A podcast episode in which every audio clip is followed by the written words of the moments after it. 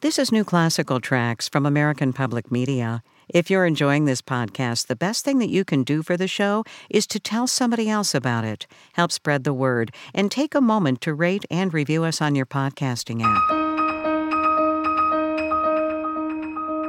Leif Ove Andsnes has been performing the poetic tone pictures of Antonin Dvorak since he was a kid. These are pieces that are actually rarely performed. I asked Leif Ove Andsnes why that is and why he wanted to make this recording featuring this very unusual and ambitious cycle of piano pieces by the Czech composer. These are all things you'll discover this week on New Classical Tracks from American Public Media. I'm Julie Amacher.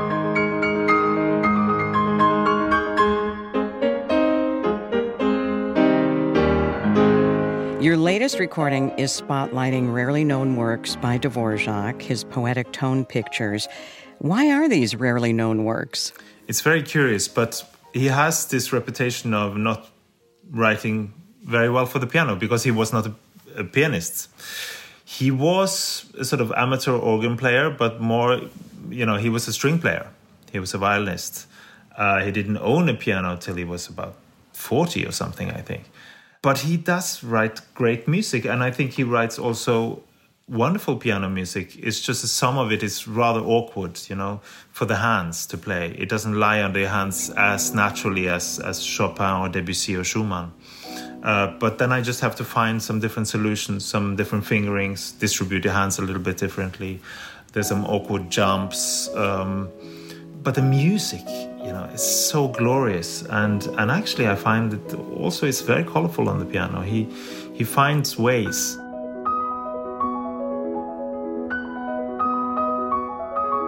But he chooses things that he knows works for other composers. You know he will he will find a technique from mendelssohn or from schubert or or chopin. So you can see that he's maybe not such a confident piano composer but he's certainly a confident composer and with great signature. One hears that this is this is you know Dvorak and real great Dvorak. Think.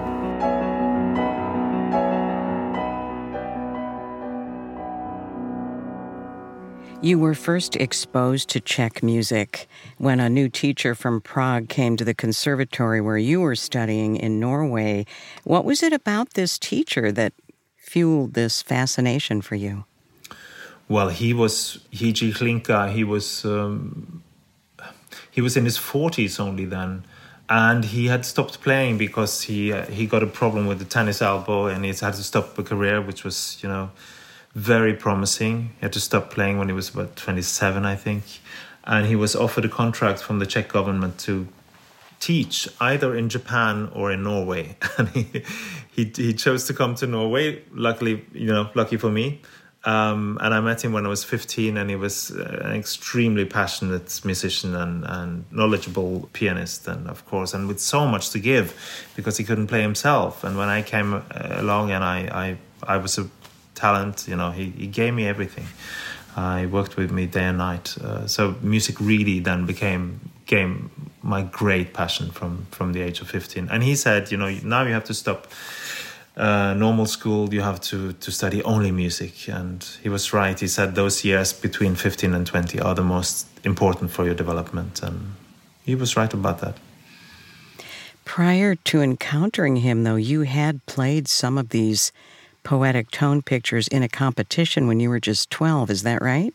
It's a strange thing because I've known these pieces, you know, vaguely since I was a child because my father came home once from from London, he had he had brought with him a, a, bunch of LPs, and one of them was this cycle played by the Czech pianist Radoslav Kvapil.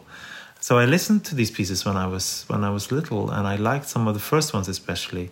And the first one I played in youth competition when I was twelve, and then later on I played a group of them and so on. And it's it's curious because most pianists don't even know this music. So, uh, but I've I've sort of known about them and known them vaguely since I was since I was a child. So for me, it's been a natural development to start to play more and more of them, and then um, I I then really studied the whole cycle during the pandemic and thought, now I'll give the whole cycle a chance. Let's see if Dvorak is right because he wrote in a letter to a friend that he he thought one could only experience his real intentions about this music if one played the whole cycle, all the 13 pieces together. And that's almost an hour of music. So it's uh, we're talking a, a big cycle here. And I do feel a difference. I do feel that it's a great journey when they are played together from beginning to end. One of the advantages of COVID is that you did get a chance to really do a deep dive into these pieces. I'm wondering what you discovered in that process where you just were able to focus on these without any other distractions.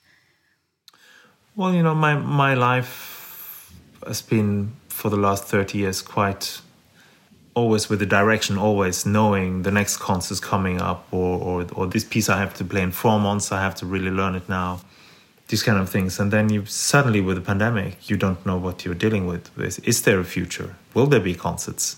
For the first month i have to say i was i was really shocked and i, I couldn't touch the piano and then i also had three children at home and we, we all we were all staying here at home there was homeschooling you know all these kind of things so there were different things to deal with i was in the middle of a recital tour when the pandemic broke out so i, I was just immediately getting home and, and uh, a new kind of life. And then after a month, I started thinking, okay, what what now? What should I should I study? What do I want to study? Uh, I I had a need for some music that is really strong, and you know, in times of difficulties, I always seem to turn to Beethoven. So I I did study Beethoven Sonata Opus 109, you know, one of the last great masterpieces, which uh, which I strangely enough had, hadn't played before. And that was really wonderful. And then I was looking through lots of different music, and that was a wonderful thing, of course, that you know, one suddenly had time to do that. Um, and looked through my whole music library here, and and and I got to Dvorak, and I thought, hmm, let me look through all his piano music because I've never done that. And there were many pieces I didn't feel so strongly about, but when I came to this cycle, I again thought, wow, this is really wonderful stuff. Um, and I decided to, to, to study the whole cycle. I was just thinking about when you did that competition when you were 12. Do you remember which pieces you played? I played the first piece, the, the, the Night Journey, which is also one of the more ambitious pieces and one of the more difficult ones. I do remember parts of it was quite challenging.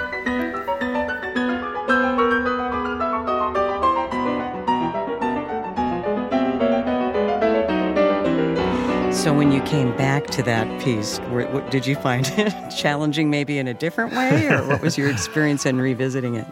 Yeah, it's it's it's like a, a mixture of a homecoming and and and still, you know, there are some some challenging passages there, but it's such a wonderful piece because it opens like you open a, a novel.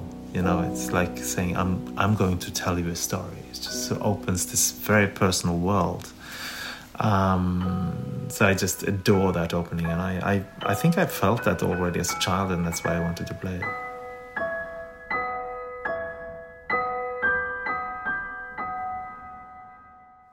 I'm curious if you know what was happening in the composer's life when he started to write this series, this set of pieces, because he was exploring maybe a greater sense of freedom do you know what was happening in his life at the time that made him have this compositional shift?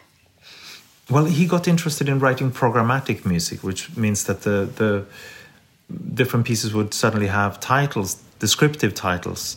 Uh, and he writes on, also in a letter after writing these pieces that I've, I've tried to be a poet in these pieces, a la Schumann, which was a shift for him, which was something new. And he was then thinking of, of the great piano cycles by Schumann, where Schumann often has a descriptive title of in each of, of the small pieces. And then he says, but they don't sound like Schumann.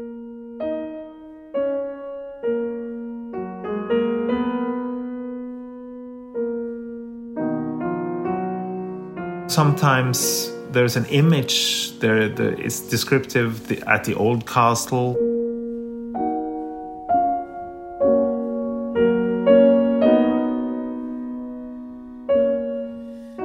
Sometimes there would just be a feeling, you know, spring song.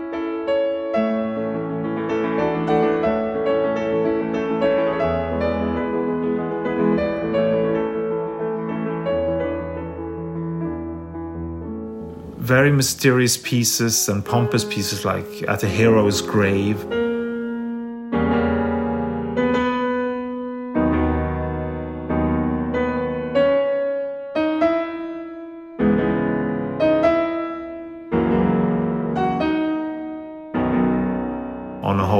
Mountain.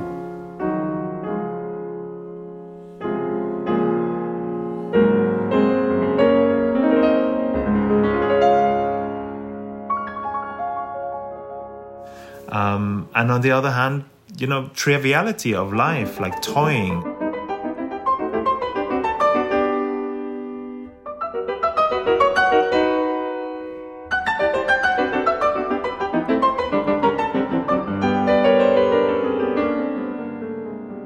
Tittle tattle, there is a piece called.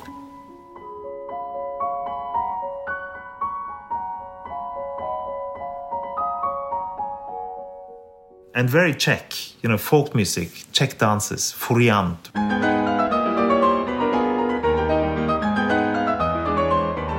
Which is a typical Czech dance, which has the, the, the, this pattern of two and three. So we have one, two, one, two, one, two, one, two, three.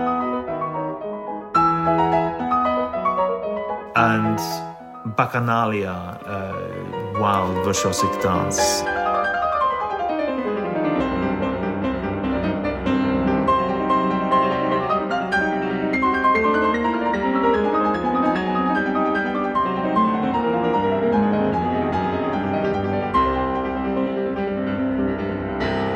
You know, so very varied. It's like life. It's high and low, and that's what I love about this cycle.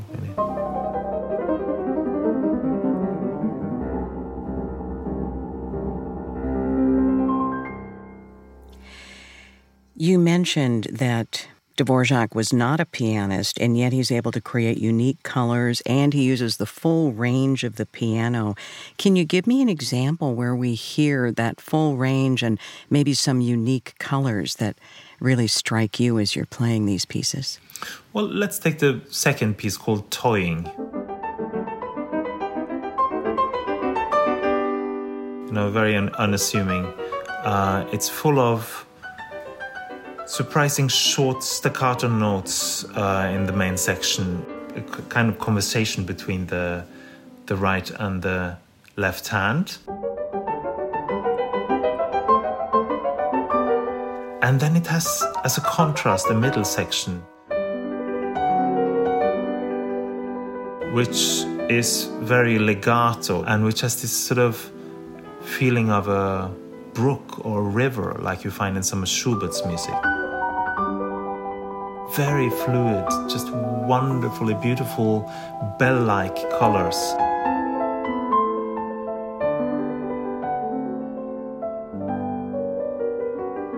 And it shows for me, you know, how much the, the textures, you know, going from the short notes to the, to the longer and to the fluid, that was a very conscious thing uh, for him and it shows how, how wonderfully he's using then the piano.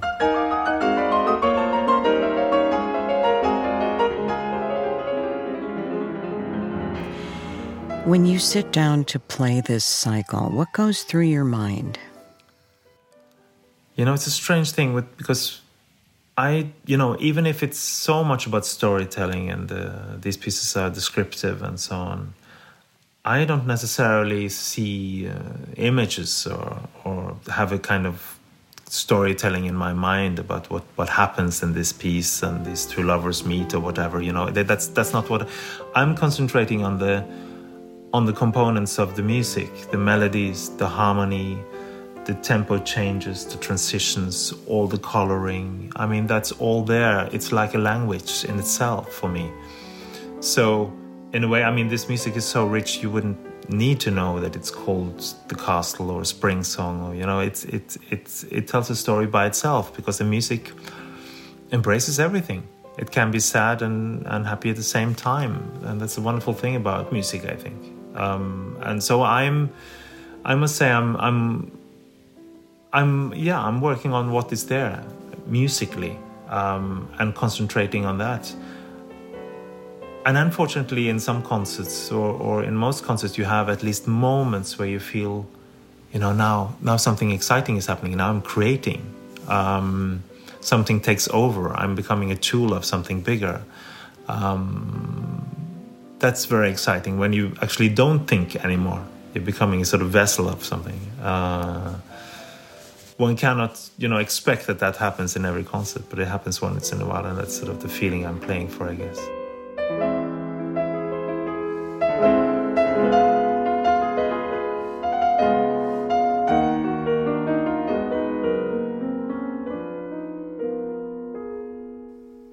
Does that change depending on where you're performing, like the audience? Do you absorb perhaps their reaction? Does that impact how you're performing in that moment? Of course. I mean, the the the um, uh, atmosphere in the hall, the silence. You know, what's what the audience brings, a kind of you know maybe active listening. I mean, that's what I want. Uh, the audience participation, and and the acoustic. Of course, it changes for every hall and I'm also lucky or unlucky as you know how you put it. You know, I have to play on different instruments for each concert because I'm playing the piano, and so every instrument will give something something different. Of course, some of them will be mellow, mild. Some will be very fiery. Some will have a big bass. Some will have a very glassy bell-like treble. Uh, you know, so I'm always uh, using what is there. Um, every evening will be different. Leif, as you were putting this project together, did you discover anything maybe that surprised you, either about yourself or about the pieces? Oh, these pieces surprise me constantly. The potency of it and the immediate attraction to you know to the audience because I'm now playing it. Uh, it's been exciting for me because I was I didn't have a chance to play it so often during the pandemic, and then I recorded it during the pandemic. And now I'm doing these recitals and just finding how exciting it is to share this with so many audiences from so many different countries. It's universal, but I think it's universal because it also has has a real identity as as you know Czech romantic music. It's built on Czech folk songs, Czech folk dances. Um, but with such a signature, such depth.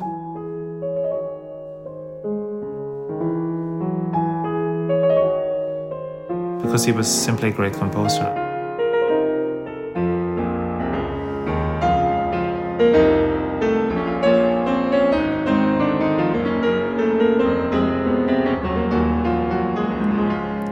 Leif Ove Andsnes talking about his newest recording featuring the poetic tone pictures of Antonin Dvorak.